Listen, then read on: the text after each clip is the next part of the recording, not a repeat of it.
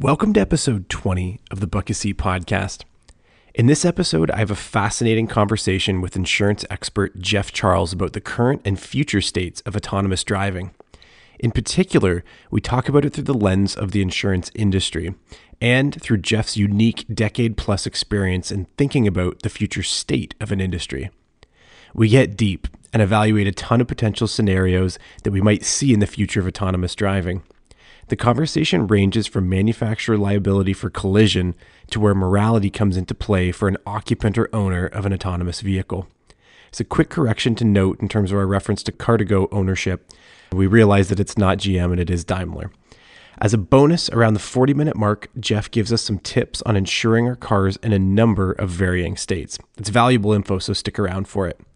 Anyways, this episode is such a nice change uh, in terms of pace for the show. And as usual, I hope you enjoy the conversation as much as I did. I'm your host, Trevor Byrne, and this is the Bucket Seat Podcast.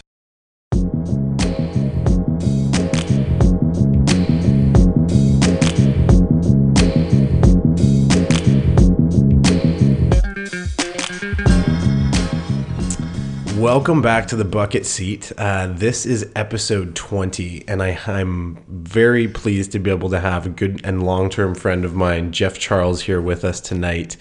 Uh, very smart man, uh, very interesting topic for us tonight. I think something that a lot of listeners and uh, you know myself included have been very interested in the past, which is both insurance and automotive, but we're going to talk a bit about autonomous vehicles, autonomous driving, how the insurance industry is going to deal with that.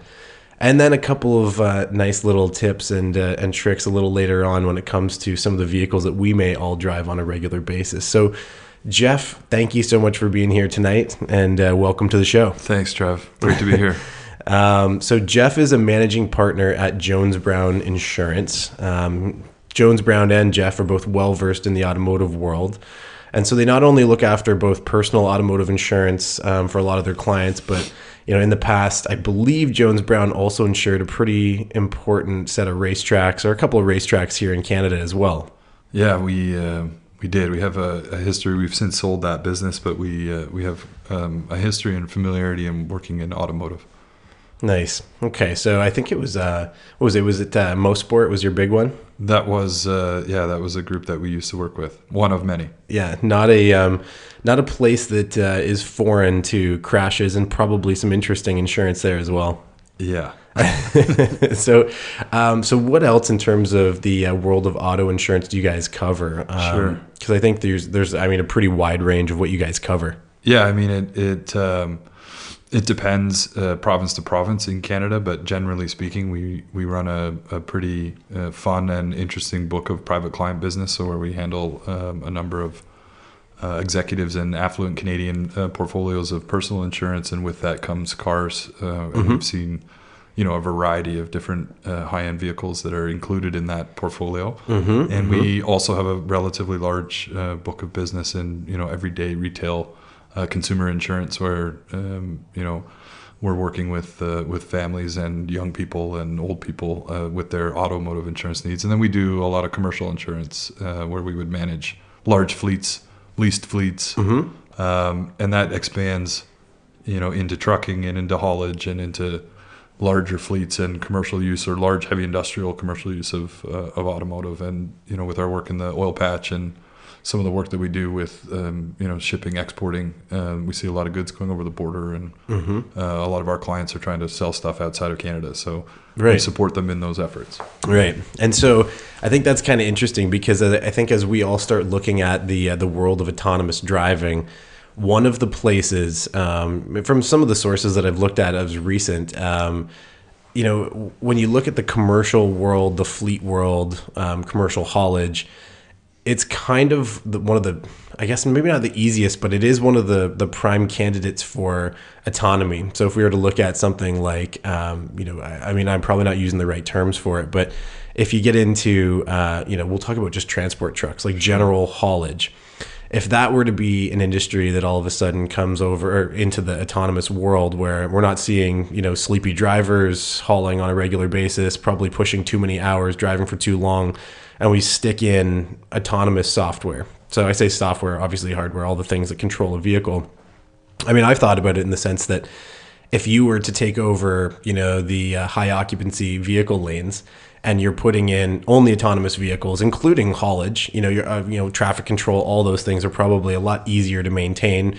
Uh, and I would imagine if it's the right type of software and the autonomy is correct, that it could possibly reduce a lot of the, you know, potential downfalls of having a human operator on a regular basis. So I think that takes us interestingly enough into the world of autonomous driving, and I think we'll touch on both personal and you know commercial fleet and Sure. kind of haulage. But so as we get into this world of uh, autonomous driving, uh, like I said, commercial fleet, all of those things are interesting for me. Um, the most prevalent one right now, I think, in the in the press is obviously Tesla and them out kind of beta testing all of their autonomous driving and software. Do you have any experience with, or do you um, do you guys cover a lot of the insurance for you know people who drive Teslas and have this you know uh, um, you know autopilot kind of program in, in their vehicles? Yeah, I mean, the answer is yes. We insure Teslas. Um, today, I think because the human is still the main operator, notwithstanding the fact that there is an autopilot, you know, the insurance continues and still applies as it would to a, a regular pa- passenger vehicle and operator of a regular passenger vehicle. The interesting thing about autonomous driving from our perspective is really twofold. One, the liabilities that are associated with driving um, are really the big concern. So Yeah, if yeah. there's no longer an operator, who's liable? Exactly. Um, that's one of the big questions that I think a lot of insurance companies are trying to uh, to trying to solve. And when you look at the other piece of of this, it's who's going to own the car. So the liabilities are there, but um, who do they fall to? Is it the, if it's not the driver because the driver no longer owns the car? The big question is now where does the liability shift, and then who ultimately owns that car? So right. does it shift to the manufacturer? So does Tesla and others like Tesla, who are manufacturing these auto- autonomous vehicles, is the intention for them to continue to pick up the liability of the operation of that vehicle, or is it purely the manufacturing of that vehicle? So those are the questions that I think we're trying to dive into, and I think if you extrapolate from just the personal car to the fleet or to the you know to the hauling or trucking um, the you know the question will remain who who owns those vehicles? Is the guy who needs to send lumber from the west coast to the east coast going to own his truck?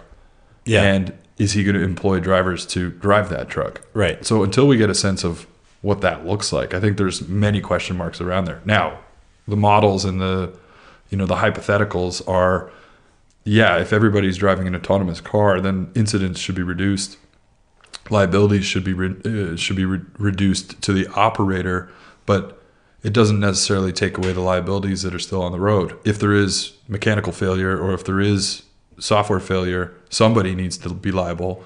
And the question i think is who? Is it the operator or the, the manufacturer? Yeah, yeah. Well, like, that's that's the thing is that you know you see um, you know the the internet is kind of riddled with all of these videos of these Teslas braking and avoiding accidents in all of these kind of very uncommon um, situations where the vehicle you know predicted a crash or was able to stop long before anything had ever happened and i think that's obviously where you know someone like elon musk is looking at this and going there is no other way to do this. Uh, you know, there's our software and our the number of beta testers out there using our program, and obviously Tesla's case in particular, is making a very strong argument for him to say, "I'm making the automotive industry safer on a regular basis." Sure, there are crashes, and there's a couple that have been documented that uh, a driver did die. Um, you know, the the system. I don't know if it's been proven that it malfunctioned or it didn't read what was happening on the road properly, but uh, you know, when you look at it as an aggregate, the majority of his drivers and those people in those cars are safer on a on a I guess on a on a grander scale. And so but are they if you're still interacting with operators of traditional passenger vehicles so i think the the, unpredictability of a human versus you know a piece of software. Well, and the, the interesting piece is what does the two combined look like? So, you know, just because we're building autonomous cars, I don't think necessarily suggests that we're eliminating all passenger vehicles that are human operated at the same time. Right. In one, you know, in one sort of band-aid. Yeah, one Band-Aid foul swoop. move, right? yeah, it's not going to happen like that. So I think there's a really strong argument to counter, which is, you know, yes, your vehicle may be safer, and yes, your uh, system and software protects or does certain things that the human operator can't do, but your liabilities aren't going away. So one of the interesting questions I think for those manufacturers is as we go through these beta versions and you know my view of the Tesla is that it's still in fact beta because Absolutely. we're not Yeah. really mass producing these autonomous vehicles. Right. I don't think that today these manufacturers are thinking about the liabilities.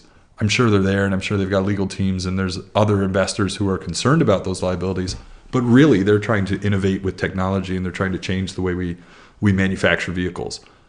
The liabilities will likely become a second piece. And the question that I think that's really interesting is if they do believe they're making it safer, and that is the argument that they're making to the insurance companies, um, are they then willing to take on those liabilities? And then what is the aggregate of everybody that owns your car from a liability perspective look like? That becomes a pretty interesting conversation to have because, you know, if you were to have repeated frequent issues and you're on the hook for those liabilities, I don't think there's a single organization that would be able to stomach class actions or, you know, Right. significant lawsuits related to liabilities and that. So I think, you know, once once we get a little closer to alpha as opposed to beta or a live product, um, those those conversations will certainly heat up. And I can tell you today, the insurance companies are are really, I think, looking at the manufacturers to say, you know, you now have a heightened responsibility with respect to these liabilities, and we want to understand what you're doing to ensure that they're protected. Which could also, Trevor, be dri- be driving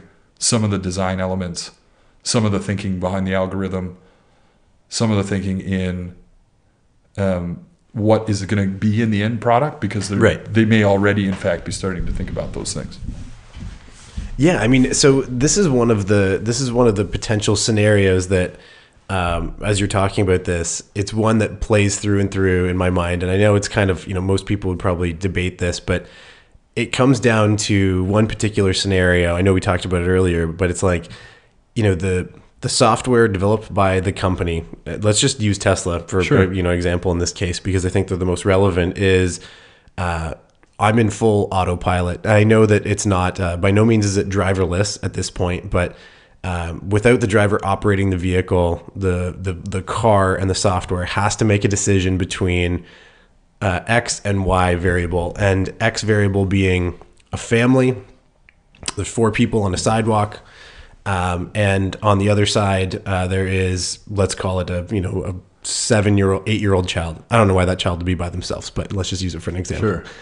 Uh, the car has to avoid a collision to keep the occupant and driver, who is their, you know, let's call it their client, essentially, safe.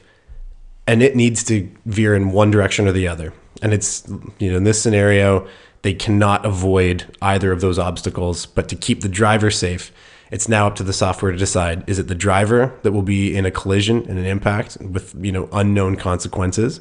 Or does it veer to the left and hit a family of four? Or does it veer to the right and hit a small child? Right. And at that point, I mean, who's on the hook for that decision? And now, is it, um, you know, in a, you know, in, a, in both a, a court case, but also um, from a liability standpoint, is it the company that's on the hook at that point, or is it is it the driver that's on the hook at that point in current standards today? Sure. So the one thing that I in, in and not to be cheeky about it, but the question that I would ask to that is, what would you choose? So you're already a driver. You may be faced with that same situation. How do you process that decision? Absolutely. But I think before I would make a decision, I would then challenge back that um, it's not me making that decision at this point, though. If it were me making that decision, I would probably choose myself. I would I would allow my car, my vehicle to be in a collision versus choosing two of those other scenarios. Right. So what would prevent the algorithm builder from creating that scenario and allowing that to be the outcome? Agreed. Yeah. at the end of the day, is the vehicle and, and again you're going to go back and and try and understand so why is the vehicle in that situation in the first place Mm-hmm. what's caused it did somebody else on the road cause the vehicle to be in peril and Right. have to make that decision Which From would probably court- be likely. from a court case Yeah. or from a court perspective you know i think figuring out an in, insurance something that we do often is figuring out the proximate cause so what what caused the incident to, to form and Hmm. take place Interesting. Right. so just because your house is on fire doesn't necessarily like what caused the fire. So we try to go back to what's the proximate cause of this situation. So I think when thinking about those scenarios, it's what caused that situation to take place Mm-hmm. is going to be something that I think is investigated to determine where the liabilities actually exist. If Hmm. it's pure malfunction in the vehicle, then today even, you know, if you're a driver, if you're in that same scenario and you're a driver, you you're in that situation because there's a malfunction in the vehicle. There's probably going to be recourse to that manufacturer Right. or the component part manufacturer that may have caused that particular situation. a la kind of Toyota and the in, unintended acceleration problem. Potentially, right? Yeah, That's yeah, a scenario. yeah, so the and and there are now things in place in that industry in this industry to address recall and you know correct those situations. Mm-hmm, You know, is it simply a matter of updating bugs in software and you know does that whole recall? How do you address recall when it's a software issue or it's a software bug? And then you know, I don't necessarily want to get into the whole hackability scenario that exists today. It's a reality, yeah, it'll it, come. it exists on certain vehicles today. Like we know that there are vehicles out there that can be remote controlled, um, you know, and taken over. So that whole scenario plays into it. But if you go back to that, uh, you know, how do you determine what the outcome is? I think bluntly the answer is, you know, is the company gonna gonna put together a set of moral choices and then a set of liability choices, and how do you measure against the two? The insurance companies are going to have you know a compelling argument to limit the liability and the exposure to their business because under a contract they have to they have to fund that so they're going to have an interest in doing that but i'd also suggest to you that you know the insurance companies are also hoping that you right you make the right moral choice too of course. or we'd like to believe that right Yeah. so you know it would be very interesting to talk to the manufacturers to get a sense of how are you addressing this situation i know the insurers are going to want to know that Mm-hmm. when you when this car is facing collision or when this car is facing peril how is it going to react what's the decision that it's going to make Mm-hmm. Well, I mean, it's, it's almost as if, and I know this would never happen, but uh, Elon, if you're listening, I mean, I know he listens. He's a good friend of mine. I talk to him all the time. hey man we want to do your insurance too yeah, he, um, I would, I would think that um, uh, a fairly odd solution, not a solution necessarily, as just a as a potential uh, avenue to go, would be choosing uh, choosing your moral compass when you buy your car. So it's almost as if you do an interview with the manufacturer when you buy the car, uh, a set of tests that then you know basically is programmed into the car as a part of your own moral compass to allow then now the car to make decisions on your behalf as a result of the what the choices that you would make on a regular basis.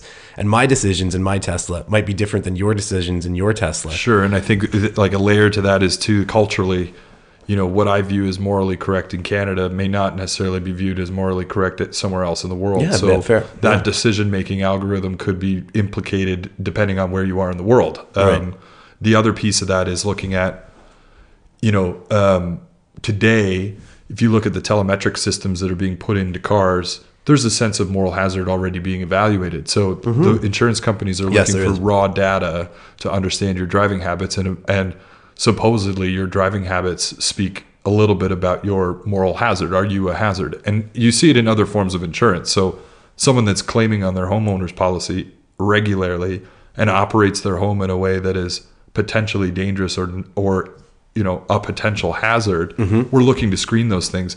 So insurance companies are doing certain things today. They'll look at your credit as an example. There seems to be a correlation between high frequency of claims high frequency of incident with lower credit scores period Interesting. so one of the data pieces or data points that, that insurance companies are looking at is to understand, well, what's the credit score look like?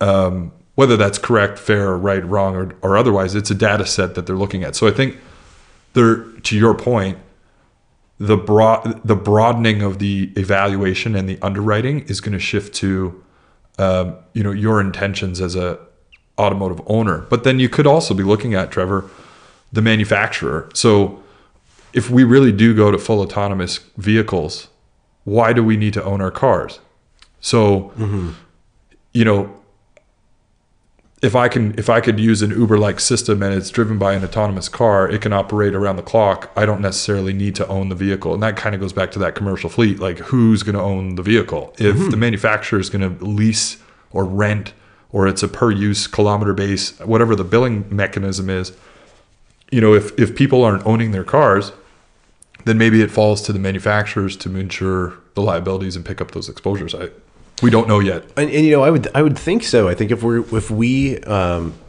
if, if we as a group of people are going to trust or entrust our lives and our um, I guess our you know our bodies and our minds in these vehicles to a, a company, which right now, in, in a way, you look at Uber, Uber X, Uber X in particular, um, we are doing that. And, you know, we're not evaluating each of those drivers based on their moral compass or what they would choose or what they would do on a regular basis. If somebody jumped in front of their car, would they just plow through them?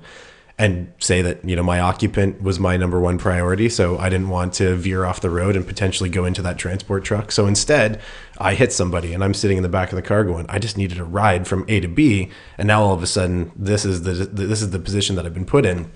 If it were an autonomous car you know the the company i would think like you said would be the ones that would pre-program in what those thresholds would happen to be for sure and i think you'll see smart plaintiff lawyers that tend to drive you know the litigious nature in these scenarios will name everybody and mm-hmm. the idea of naming everybody will eventually find out where the where is the money mm. and from there you know the process will roll. So if you you know if there's four party four parties uh, involved in a collision, two of them are autonomous, and you know those individuals are hey, I'm not driving. Well, the plaintiff lawyer for the injured party is gonna is gonna turn around and he's gonna sue everybody involved in that accident, and eventually someone's gonna have to defend, and and you know the, the manufacturer of these vehicles, whether they like it or not, are gonna get drawn into this, and that candidly may drive where the insurance rates fall what happens with the nature of this? Because you know if it was if it was you you would expect your lawyer to figure out hey i've been i've been um, i've been harmed. Mm-hmm. uh, i have damages. I have a life to live that i can't live anymore or there are certain implications to because of this accident i'm going to sue everybody that was involved with that. And it would be up to the manufacturer to prove that they're not necessarily responsible. Interesting. I never i never looked at it from that perspective. That may be what ends up uh, naming who's responsible in these scenarios first. It may have to happen that way. Sure, there's going to be an there's going to be an event or an incident that will ultimately set precedent, and that precedent will be utilized, you know, more and more or challenged, depending on the nature of the incidents. The thing about automotive collisions is, as much as they're predictable, they're all unique too. So, um, from an insurance perspective, I should say. Um, there's now the, with the metrics on lost data and what happens in automotive collisions and i think this global insurers really have a sense of you know here's what lost data looks like in this city in this ta- like by postal code. You can understand what's going on in both the us and canada and other parts of the world. There there's predictive analytics that allow them to set their rates that allow them to understand where to price it and then to the extent you have governments involved in that process. So you know you the Canadian insurers, or at least in the province of Ontario, you have to post what your rate is going to be, and your your rate is then you know public, and you have to stick within that rate, and the government requires you to do that. So, you know, as new mechanisms for for driving are introduced, all of this stuff is going to be challenged and questioned, and you know, reform is inevitable of some kind. I, yeah, it has to happen. I mean it's not like, te- I mean, hey, you know what? Actually, I was about to say it's not like Tesla's going away.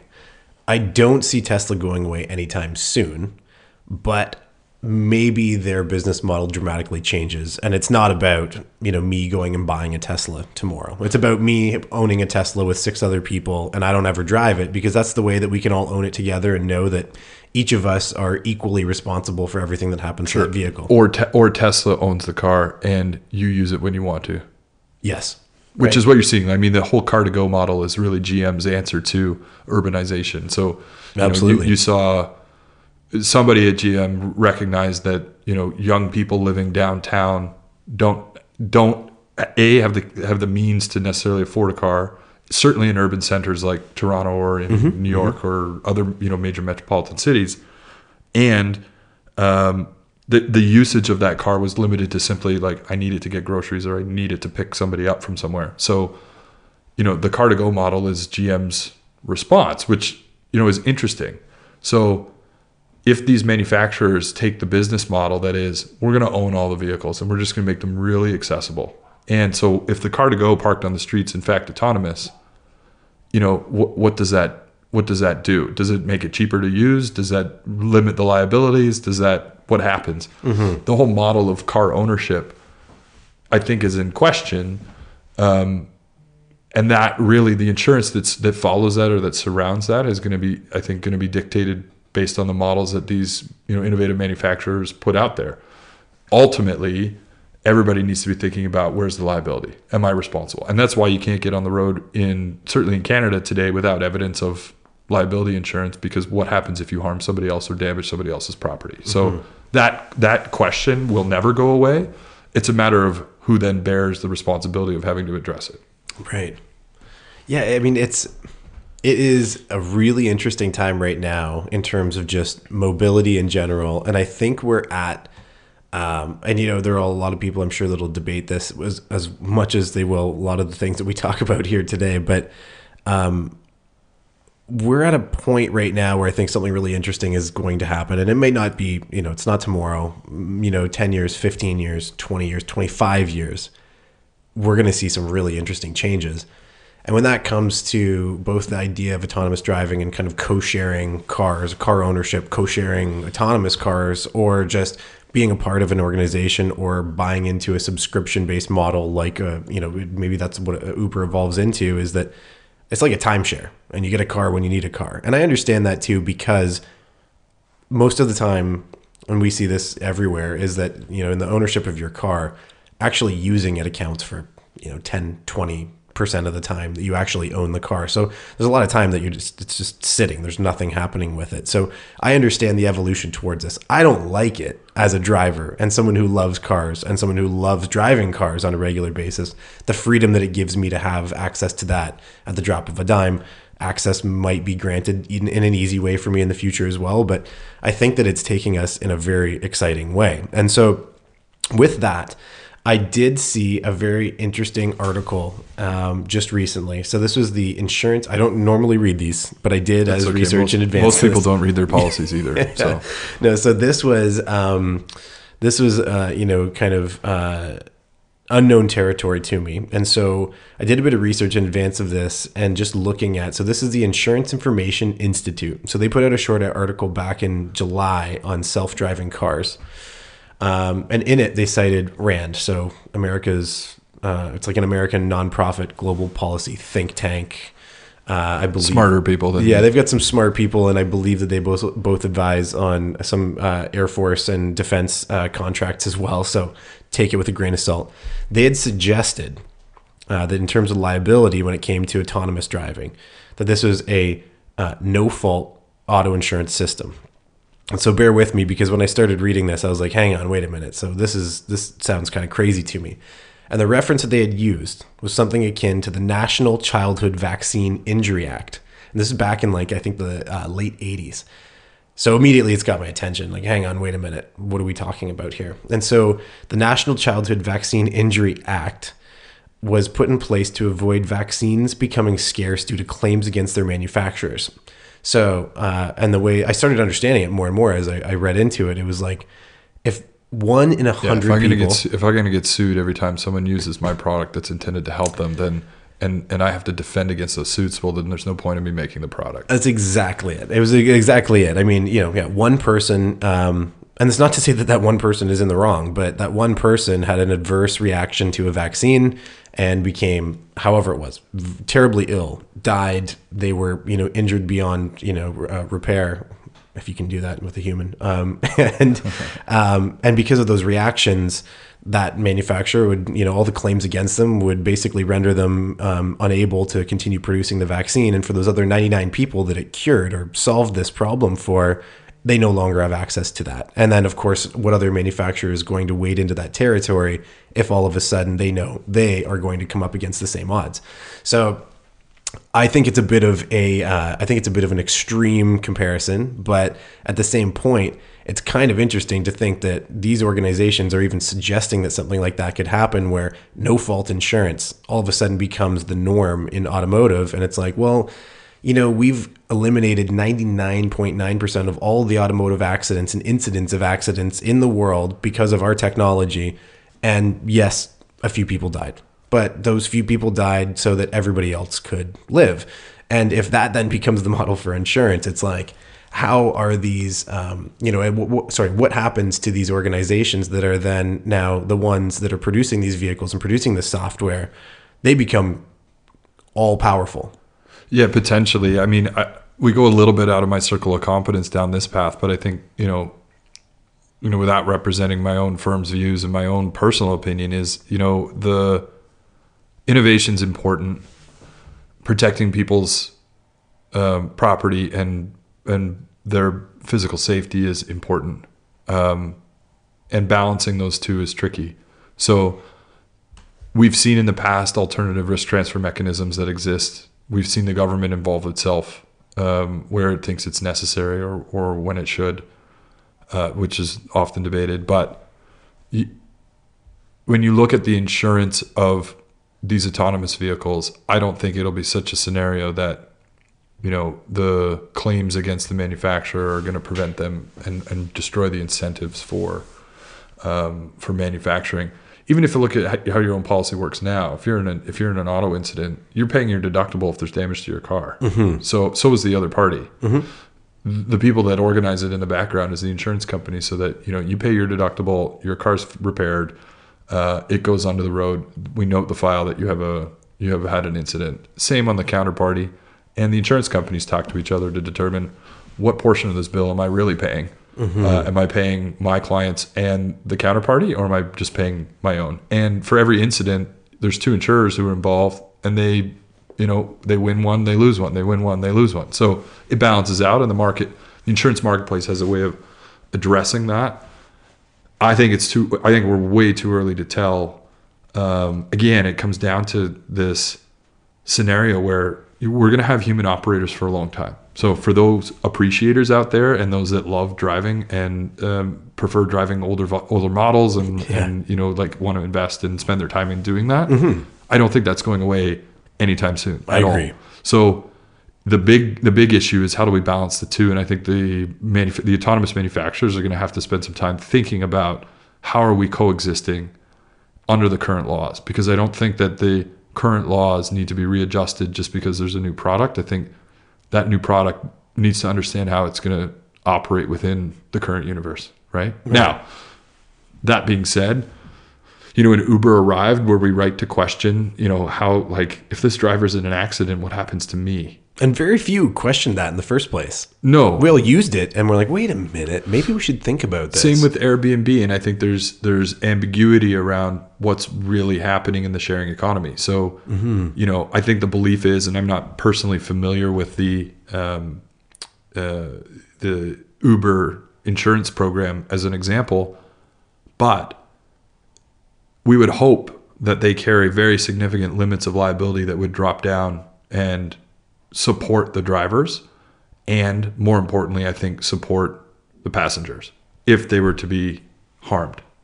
So then you look at what are the individual drivers actually doing for their policies. And we heard a whole lot about you know hey i'm using my car. And you know we started asking at our firm you know are you driving passengers? Because that's changing your vehicle from a you know from a, a family vehicle and driven for you know for pleasure or personal purposes as opposed to a commercial vehicle. Well, there's a whole higher rate of commercial incidents. And if you look at taxi or limo insurance, certainly in the city of Toronto, it's extortionately high because the incidents are there to back it up, right? Yeah, so course. the incidents you're are driven on the rates, and you're on the road that right, much more, and more. you're driving with speed, and you're mm-hmm. you're going, you know, you're going from west end to east end. You're in traffic. You're in, so the likelihood of event is higher, and that's proven in the actual loss data. So when you when you start to look at you know what what's going to happen to the individual policy it all comes back to this. We don't know who's going to own the car where the liability is going to end up. And I, I, I wish that i had a stronger answer for you than that but the even the insurance companies don't know. If we got on the phone tomorrow and we said you know we put together a panel of insurers and canadian automotive insurers for personal vehicles and you said you know okay chubb what would you do? Aig what would you do? Aviva what would you do? Uh, royal and sun alliance what would you do? Um, they're each going to have a different approach. There might be some common themes in there, but how they address it in their policy is going to be unique. How they want to address claims is going to be unique. And they're all going to be asking, well, do I have any exposure to the manufacturer? What about the auto parts going into that? Mm-hmm. So the software maker, the chipboard, like it, it used to be, you know, ball bearings, pistons, and steel and steel tubing and, you know, the components of a vehicle today well, if the components of the vehicle tomorrow are chipboard and and microprocessors and you know your traditional your your traditional materials are not going to be utilized well then there's a whole other set of exposures to the supply chain into the automotive industry right. which may shift right? I can see how this turns from uh, the manufacturer pointing back to their suppliers at this point. Totally. Sorry guys. You know the you know what? The that processor that we were using it failed under under yeah, extreme low temperatures. Yeah, we're going to sue you for it. And those yeah. things again, those are that's why the R and D on these things I think is going to take a long time. The other interesting piece is because I don't want to get negative about it, and I don't think the uncertainty should scare the innovator, right? And I think that's what's brilliant about some of these these innovators is when you look at the use of what autonomous vehicles could do in haulage, for example. Like, here's a question: Are you more comfortable knowing that you know Bill Smith, the 25 year veteran road warrior who's been hauling methanol across Canada in good weather, bad weather, nighttime, daytime, long hauls, short hauls? are you more comfortable with him behind the wheel with methanol in front of you or are you more comfortable with the software uh, in front of you and then if you're the owner operator of the methanol business you're the buyer you're the supplier you're shipping it like are you more comfortable having bill driving or do you want the machine to drive? that's a really good point. and so i think you know as we look at commercial applications of this the efficiency the cost efficiency that autonomous vehicles should be able to provide to our economy i think are really interesting. The fact that the vehicles can drive all night and you're not having human error issues and that you know there's going to be a whole lot of improvement to you know shipping and um, speed and delivery times provided traffic is also improved mm-hmm, uh, which mm-hmm. is another element of that. Can of course, we improve yeah, traffic with these autonomous vehicles but again like wh- where in the spectrum of time are we in actually delivering that people are still going to be driving their cars in 50 years. I'm sorry. That's I think just a fact. Particularly the appreciators, right? Mm-hmm. Yeah, we're going to we're going to be on the road. I have, so, a, I have, a, I have a, a, very interesting speculation on that. So I, when you when you contemplate all of those things, I think we're still a ways away from understanding what's happening. I will tell you that the industry is is actively trying the insurance industry is actively trying to understand from the manufacturers what are you intending what what is the business model you intend to operate on? Help us understand it. And as more disruptors show up you know the insurance industry albeit you know traditionally slow moving and and large has reacted appropriately. Aviva came out with a really interesting solution to the ride sharing uh, and relatively quickly. So their ability to respond to the innovation i think exists and there's a willingness to do it. It's just help us figure out that question who owns it and where's the liability going to fall That's amazing. Um, I like it. I think that you know this is a topic we could go on for ages and ages and ages on, um, and it's one that I don't like. I said we're, we are moving in that direction. It's unavoidable, and I'm really excited and interested to see where it goes. I mean, every manufacturer is starting to dabble in it. Um, we're going to see more and more um, as the you know the crash avoidance systems and um, you know accident mitigation systems are put in place because every manufacturer has them right now, um, and sure. a lot of them are very.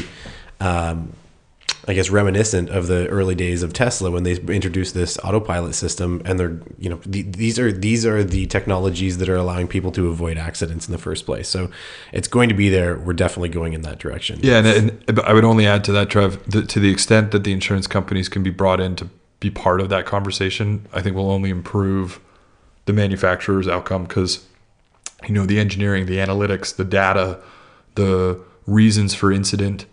You know, if you were to go to an insurance company and say over the last 55 years in Canada, where are the incidents taking place? What's the common trend? What are the most common types of incidents? What are the accidents that we really need to be avoiding?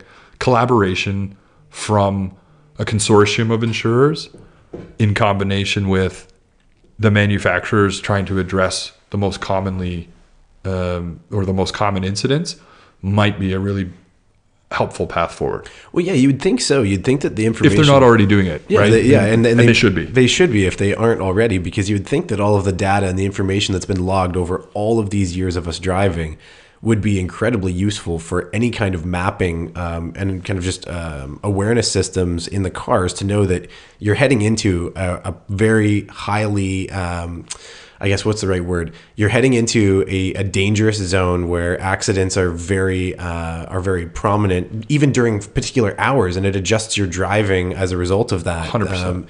You know, yeah, and, or- then, and then mapping. You know, if you if you could go get a, an image, everyone's been, well, hopefully not everybody, but if you've been in an accident or in a collision, you, you typically have to identify in visually with the you know with the police reporting what does the accident look like. So if you had hundred years of all the incidents from several insurance companies, and you could, from a big data perspective, identify where the most common, the most severe, um, where are they taking place? What do they look like? Well, then your algorithm to build protections, I think, gets that much that much smarter and that much stronger. If and again, I say that it may already be well on its way, and I would yeah. certainly hope that if the manufacturing community isn't talking to the insurance community and vice versa, we I would certainly be a proponent of of doing that. Yeah, God, it makes so much sense. You'd even think that even on a micro scale, in the moment, uh, that driving through particular environments that are prone to accidents from, let's call it, from the passenger side.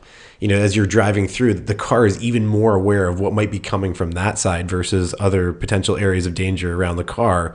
Um, and to even give you that split second, who knows? Who knows what would happen? What lives would or wouldn't be saved? And Trev, I would imagine it to be an iterative process. So Of course, we're gonna, yeah. you know, just like we see in technology, we're going to see, you know, version 1.0, and then we're going to see version Right, 1.5, yeah. and We it's going to yeah. be based on customer feedback, and it's going to be based on, you know, data collection and data data analytics. Yeah, it's it is. I mean, for me, I know that I will always and for however long I can hold on to it, be behind the wheel operating it myself. And that's not to say that I don't think that um, that this that it's not like I wouldn't trust the systems because I certainly do, and even today I do in my car, um, in one of our cars here, is that I trust their system. I mean, with a lot, and especially with my family in the car, and so that to me is um, it's a piece of it's, it's a peace of mind. It's comfort. Um, it helps me even just with um, you know generally being less fatigued while I'm driving.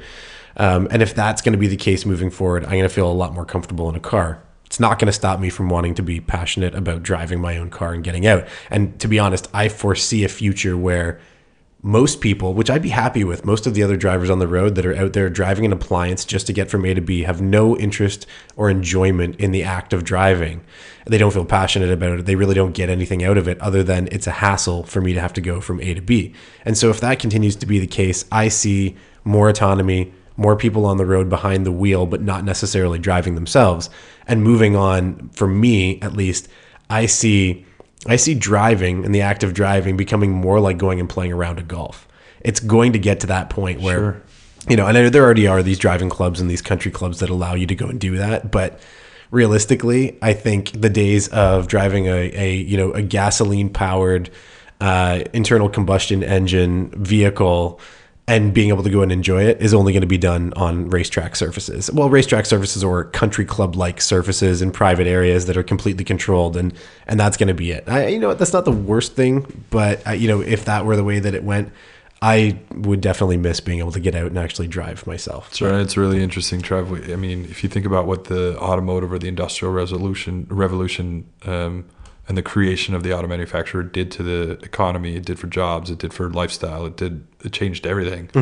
Uh, it turning over and changing again, I think will just yield opportunity. So, for every for every buff out there that likes their you know their old school experience, there's going to be a new school experience that you know might be as exhilarating. And as the generations change, I think it's just inevitable, right? It's true. It's true. Okay, so let's move on to it's our last topic, and this is kind of more along the lines of what some of the listeners I know are probably really wondering, and um, you can uh, you can go as deep or you can stay as light as you want on this because I understand that you know based on your um, based on on on your uh, your role in the organization, there are certain things you can and can't say. So please feel free to you know to filter yourself in this environment. So a lot of our listeners have cars that um, don't necessarily stay in their stock form after we've bought them, and we do Mods? things. we do things to modify cars. Um, in a lot of cases, I think I could argue that I made my car safer by modifying certain components of it to allow me for both more control and you know acceleration or the potential for better acceleration on a highway in an instance where maybe I needed to get in front of a car to get on the highway and accelerate faster than I normally would. That's all I ever use it for, I swear. And so, with that, if someone were to do those types of things to their car, what are the best ways to go about it? I mean, is it full transparency? Is it? Um, 100%. it- it- yeah, it is. Okay. Hundred percent. Yeah. Just tell us, right? Um, and if your insurer can't handle that, there's somebody out there that can. So Okay. there's all you know. The, the part of it is having the right advocate. So this is you know without plugging our firm, I think it's it's it's talking. You know, if you're in. If you if you're afraid to tell your insurance company what you're doing, that's not the right relationship. Uh, unfortunate, unfortunately, that, that I mean, the industry hasn't done a whole lot to prevent that scenario because I think a lot of people would rather just well, if I tell them that it's going to cost me more, and then I'm going to have a bigger issue, and Yeah. that's not necessarily the case. We would suggest that if you have made modifications to your car, talk about it with your insurance partner. Um, and if they if the response you get is not helpful or useful to you, well then you know my immediate suggestion would be you can find a different partner to help you solve that problem. And that's what we do. I like that. Well, I mean, the fact that there's somebody out there willing and open to be able to have that conversation, amazing. You know, For sure. there, it's to me, it's you know, you're making an investment, and it's like you know, I, I, it's probably different when it comes to the actual nuts and bolts of it. But you know, if I'm doing something different to my home, and it's either adding or removing value, regar- regardless of that. But for the, my particular use case, it makes sense for me in my life. That's what I want. I want a partner who's going to look at that and be a partner in that exactly at, to that term. Is that I want somebody there that's going to help me with that. Yeah, you, I mean if they say no, then you know we, we can find alternatives. Yeah. Okay, that makes sense. Um, hang on, two. we're gonna have a little quick little interruption, but um, what I wanted to ask was the last question, and I swear this is the last question. It's good timing for it. The black box. What are your thoughts on the black box? And I mean, i in terms of, I guess it's variable insurance based on your on the driver, right? Yeah, so it's like if you think about the black box in terms of like the the flight recorder, Yeah. um, you know, being able to retroactively understand what happened in an accident is going to be helpful in determining Totally liabil- get and helpful in potentially determining liability to Yep. the extent that there's coordinates and there's micro measurements in that box. Mm-hmm, With respect to telemetrics, which is, hey, we want to understand your uh, we want to understand your driving habits. I think you know, as we touched on earlier, Trev, the the telemetrics are helping the insurers make evaluations about underwriting you. For those of you that are really good drivers, the telemetrics will probably help you. For those of you that are not and who are viewed as reckless or viewed as dangerous or you know those measurements, um, it's probably not going to help you. But this I think comes back to let's have a discussion about it. So if the nature of your vehicle is is for personal use and commuting, great. You know there shouldn't be any issues, and and exploring telemetrics to improve your cost of insurance should help you. But if if you know that your driving habits involve acceleration, involve you know certain maneuvering and uh, driving style, Spirited driving. yeah. What I mean, the big interest, the big question that I have is: is it going to become mandatory? And if it becomes That was what I was about to ask, Right. yeah. So if it becomes mandatory, it's a, it's an interesting thing. But I still think there's room for the exception in the conversation, which is where, you know, we look at it and say, if you're going to take your car to a track, you know, how does that impact the telemetrics in your vehicle? So if you know every th- if every third week, you know, they see that you're driving your car extremely quickly, Yeah, tur- and you've and- done 180, turning left. 200 kilometers an hour. then Right. there's then there's you know there's going to be some questions. But i think it's again it comes back to having the ability to have a conversation. If your if your insurance is dictated to you from a machine your ability to have a conversation is trickier. So to the extent that you can have a conversation with people to say this is how i use my car. Should i be installing this tool? Do you think it's going to help me? is going to be a unique answer for for a lot of Every- people. Yeah, for every driver, right. Ta- take us through it. Um, I highly doubt that it'll become mandatory. I think what it's doing is that it's allowing certain insurance companies to get better information, and the belief is that bigger, bigger data, better information is going to help improve their underwriting capabilities overall. So, Right. XYZ company is, you know, asking for telemetrics to be installed so that they can measure and find data, so that in the long term they can eventually provide you with more accurate pricing. And accurate pricing is code for give you relief if, if you're if you've got a good driving record and, and potentially penalize you if you're if you're Yeah. reckless. I would, like I said earlier, Which they should. I wish I could be a whistleblower on those that I feel like should have it when I'm out driving on a regular basis, but I know that's not the case. Um, I think that's a really good place for us to uh, to cut. Um, I, I I can't tell you how much I appreciate you coming in, Jeff. That was awesome. Um, I, we started off at, with it at the beginning, but um, maybe you can just give a quick plug to your firm because I think it's probably important that a, a few people, you know, if it makes the if it makes sense and it's the right case and the right time to be able to talk to somebody, a partner probably makes sense for you. Um, you are with Yeah. So thanks, Trev. We're with so we're Jones Brown. Um, we're found on the internet at www.jonesbrown.com, and I think we would encourage you to reach out to anybody in our private client uh, business to talk about your personal insurance needs. And if you own or operate businesses that involve vehicles and you have questions, and you know we're more than happy to help you answer some of the questions that you have. It's awesome. So, in other words, Jeff's your guy when it comes to cars. Go and talk to him. You can trust him. You don't have to hide anything. It's awesome. Thanks, Jeff. um, So, that has been episode 20 of the Bucket Seat Podcast. Thanks so much for listening. Make sure you rate and subscribe. I've got a couple of other interesting episodes coming up. I hope that's a usual thing you're getting uh, you're getting into the into the mix with. And um, if you can follow us on Instagram, uh, I don't have a Facebook page. I'm not going to be doing that anytime soon, but enjoy everything that's coming up. If you have any questions, you can get me at uh, thebucketseat.ca. Email me, let me know any suggestions or requests for future episodes. I'd be happy to. Uh, I'd be happy to to humor those. So, uh, thanks again for listening, guys, and um, I'll be back hopefully next week with episode 21. Take care.